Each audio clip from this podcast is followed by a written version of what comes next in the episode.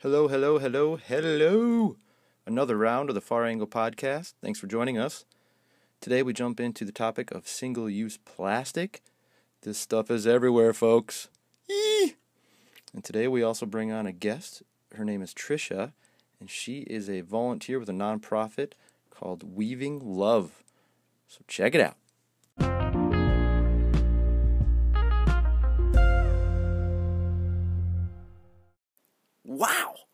The Far Angle Podcast with Luke and Ahmed. Well, hello, everybody! Another session. There we go. That's right. So we've word of the day, folks. We've got a word of the day coming at you. Nurdle. And what's that? What? uh, no, it's not your grandma tickling your tickling your feet. It's uh, it, they're plastic pellets that are part of the manufacturing process for pretty much anything plastic that you're using. Straws, cell phone cases, uh, whatever it may be. Plastic. They're made out of these small little pebbles, and they're called nurdles. Pretty cute, huh? Right, very right. So uh, the plastic, plastic, and the plastic problems and env- environmental problems, and those are, and how the people are solving because of uh, production of goods is increasing every year since last 50 years. So and a lot of like places, even even some countries are not producing a lot of like they are not like industrial area, but like China and and those like countries who are producing a lot of plastics are shipping goods, including plastic, to those countries, and it's creating a lot of environmental problems. Yes, so so today we're we're jumping knee deep into kind of our the plastic pollution crisis. Um, a lot of the information that that I found is coming from pa- Plastic Pollution Coalition, and um, I I really feel like we could probably chat about this for for hours and hours. There's so many different angles on it, um, but I, I suppose five six months ago I jumped into just kind of trying to reduce plastic on my own and it quickly became overwhelming. Um, so reading some stats, over 500 million plastic straws used daily in the United States.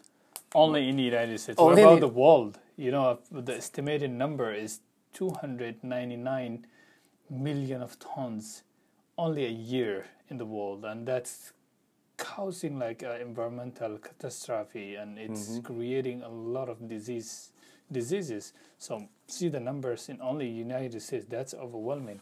And mm. what about the what the communities and the personal reaction that we take in against this problem to resolve it? And if we not our per- if we if you never start from ourselves, mm-hmm. that problem is not gonna go away. no, but fair warning if if you take on the personal project of reducing your own plastic consumption, it it might not do this to you, but it hit me like a tidal wave. Like, oh my goodness, plastic is everywhere. I, I'm overwhelmed. I don't know where to start. And so, um, I guess one place to start is just say no, thank you uh, for the straw at any restaurant that you're at. I mean, that's one that's one place to start, but it goes far beyond that. Yeah, I remember the day that you discussed uh, very informally about the plastics and the steps that you have taken to uh, experiment, a personal experiment that you've already started. And after that, they have tried to just look at the plastics I'm using in my house. And here at Ovs, everywhere, plastics everywhere. But what are the steps we're taking? So I think right now, uh, there is the communities are thinking and different people are become you know coming up with uh, different solutions. I think there is something unnecessary that we're using so what about if we start everybody starts with stopping those stuff? So suppose you are uh, in a walmart or any any grocery store what about if you have like non-plastic bags mm-hmm. and some stores already started and giving you an option plastic or bag so what about if we start thinking about that keeping in mind to reduce the number of plastics we have in order to get you know rid of a lot of environmental pollutions Yeah, that's a that's a good good way to go. And you'd mentioned these bags using a reusable bag. The there's a name for the plastic bags that float around town. You've all seen these. They're stuck in trees. They're stuck on fences. Um, they call these plastic bags that float around town urban tumbleweeds. So, so if you use reusable bags, you can reduce these urban tumbleweeds floating around your local town. They get stuck everywhere, man. If right. And another another piece of plastic, you know, the awareness piece is really very important. You know, the day that you uh, discussed with me, I, I really used to see the plastic pollution and environmental pollution, but when you discussed, uh, when we had that discussion into personal level, and you told me that how you tackling that plastic problem, then I started being aware of that and going and reading. And what about millions of people who are who cannot read and and have no access to education? And you know, education is very critical, mm-hmm. and awareness is really very important in terms of on the people who are already the cities are doing a lot of progresses, but a personal. What about if we like take it to bottom to top? What about if you include them in educational setups that the schools and the universities? I think you know every level, and I do I know a lot of organizations and and, and uh, I think I've discussed with you like that person who started like a green banking. Even the bank can involve because that bank, uh, the banker who uh, come up with the idea of green banking, the businesses who order like restaurants. Mm-hmm. So when they start considering the environment, and the bank can give them a reward or certificate or a promotional program for free, so that way this can encourage uh, the people to take action. Mm-hmm. Yeah, it supports new habits and um, new ways of operating business, and that's where I think peer peer positive pressure can take place. And so for me, if I'm at a grocery store and I see someone else using these bags, I'm like, oh yeah, I'm like I'm really glad I brought mine. Or, dang it, I forgot my reusable bag. So I think the more that you know that our that our neighbors, that our friends, um, other community members are are living a lifestyle where they're re- reducing some of these single-use plastics. So single-use meaning the straw, the the take-home container for your leftover burger at you know Timber Lodge Steakhouse, the the plastic bags for groceries. Um, those are those are the I guess that's how we get that movement is peer pressure, man. Peer pressure. that, that that's one of the things that is going on right now. But you know, a lot of things are going on with uh, psychological because of the social stigma. If the people think that uh, plastics everywhere in their city, it's it's it's bad for like the societal level is very bad so the people will take care about that what about if the people think this is normal sure. again it's it's it's you know something to do with uh, going back to the awareness bees and and teaching the people and the especially the young children in school because mm-hmm. they are the next generation and if they start at the young age then they might grow up with everything considered Mm-hmm. Yeah, and reducing plastic, it becomes probably subconscious because it's the way they grew up.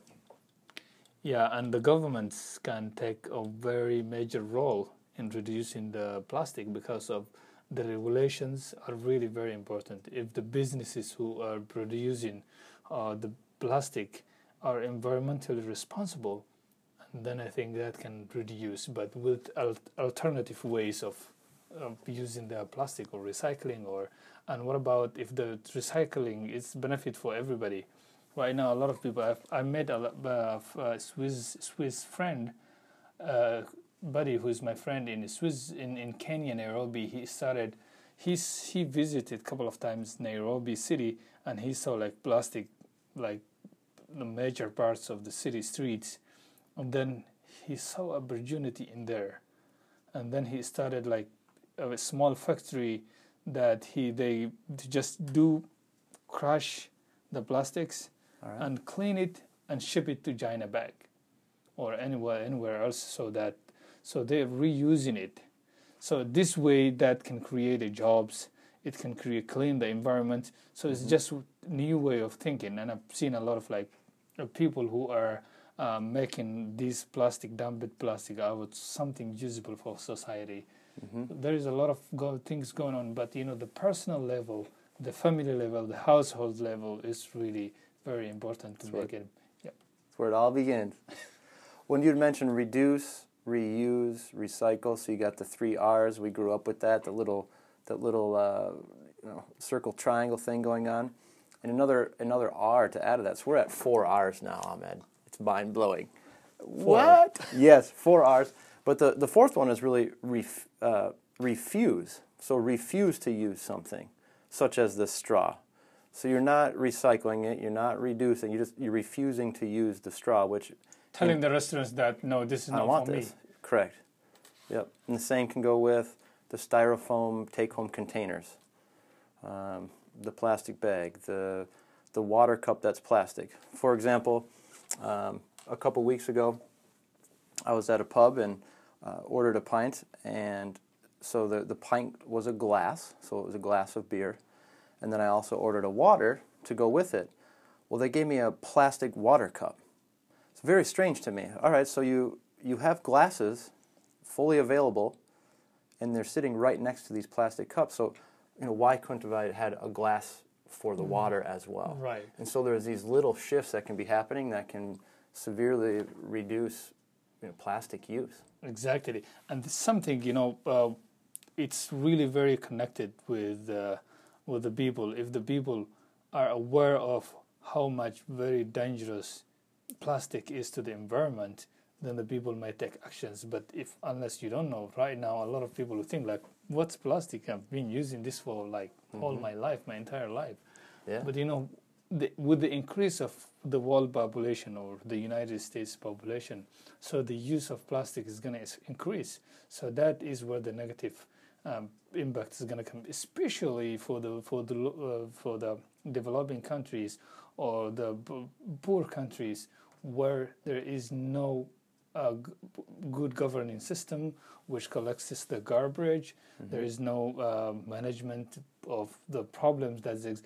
But what about thinking about the property itself? What about if the people start creating um, money out of those plastics in the streets and recycle it? That can create a jobs, can create like what's the smart city? Smart city is like a city which can reduce the use of plastic and environmental dangerous things, hazardous stuff, and recycle it all the time. So that city never sleeps with this those stuff. It's mm-hmm. just going like in the cycle.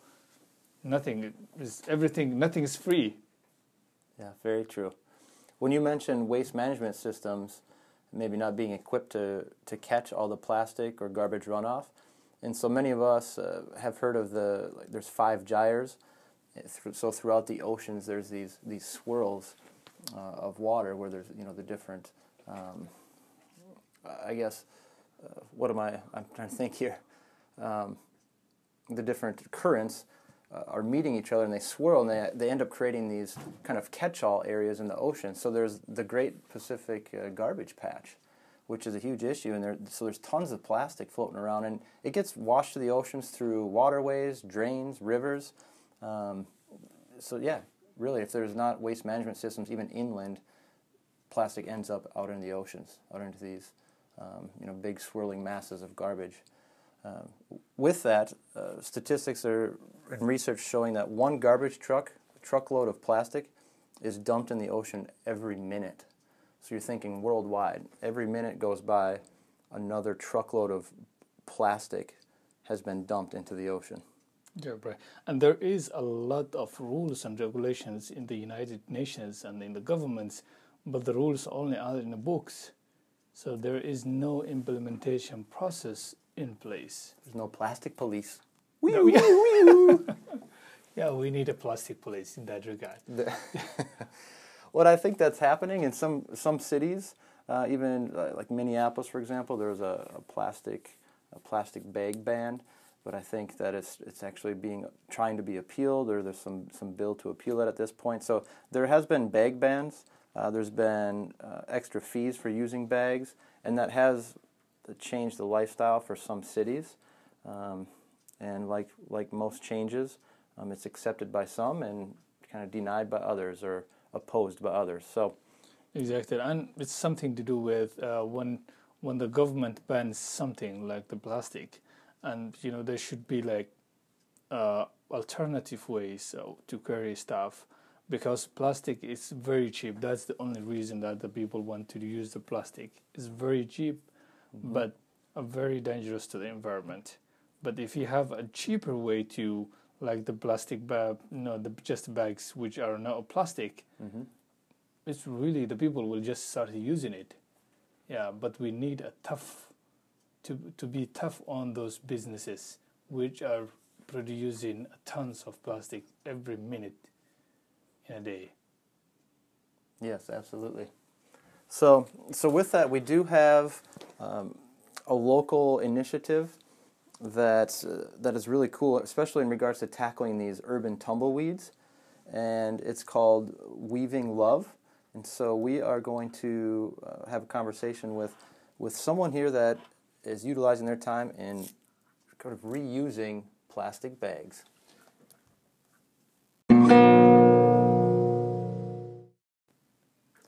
So we were talking about Weaving Love, and it's a local initiative in regards to reusing those those rascally little plastic bags uh, that float around. So we have Trisha with us here today, and she is a volunteer with with Weaving Love, and she's going to fill us in on what the organization is all about, and kind of what where their products go and and what the process is behind that.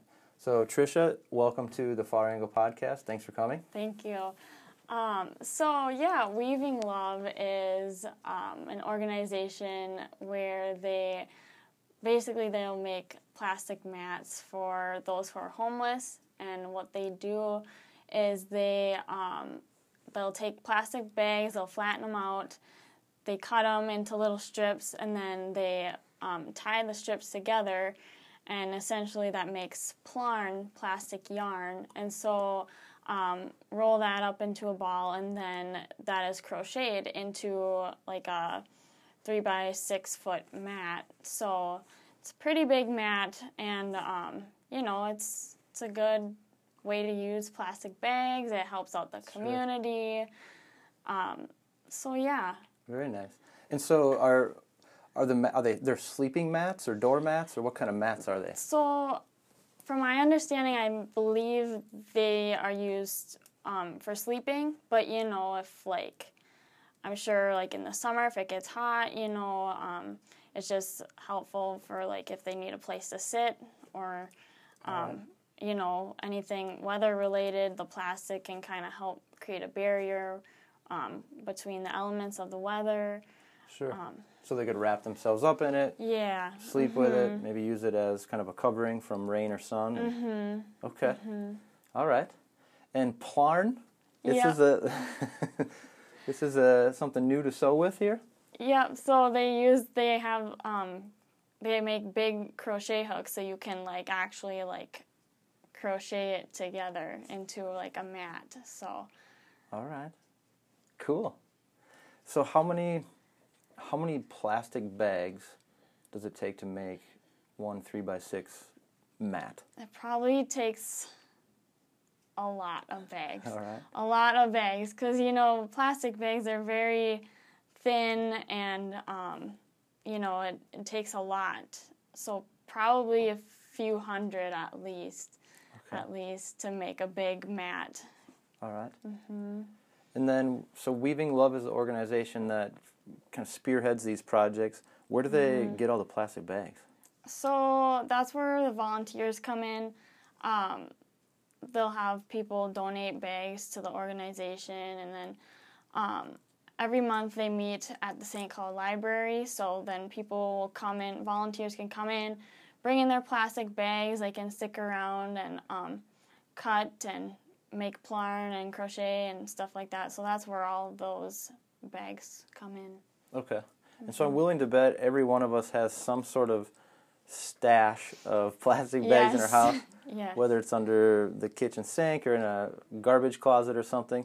So once a month, these folks meet at the St. Cloud Library. if if someone wanted to donate their ridiculous stash of plastic bags, where could they bring them, or, or should they just bring them to the library, or is there a certain drop-off spot that would help Weaving Love?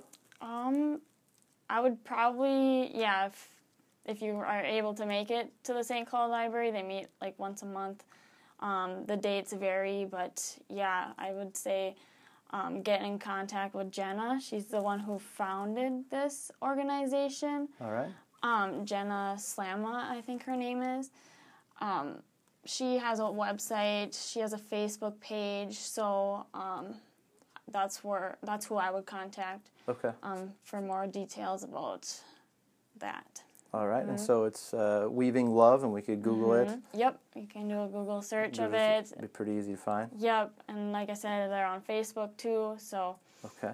And from my understanding, it's out of Big Lake, Minnesota. Somewhere around there. I- not too far from St. yeah, Cloud. not too far. Yeah, yep. Because Okay. I think they do meetings out in like Maple Grove too, is my understanding. So they're not just in St. Cloud, but they're in the central Minnesota area. So. All right. Very Mm-hmm. nice. How did you get involved?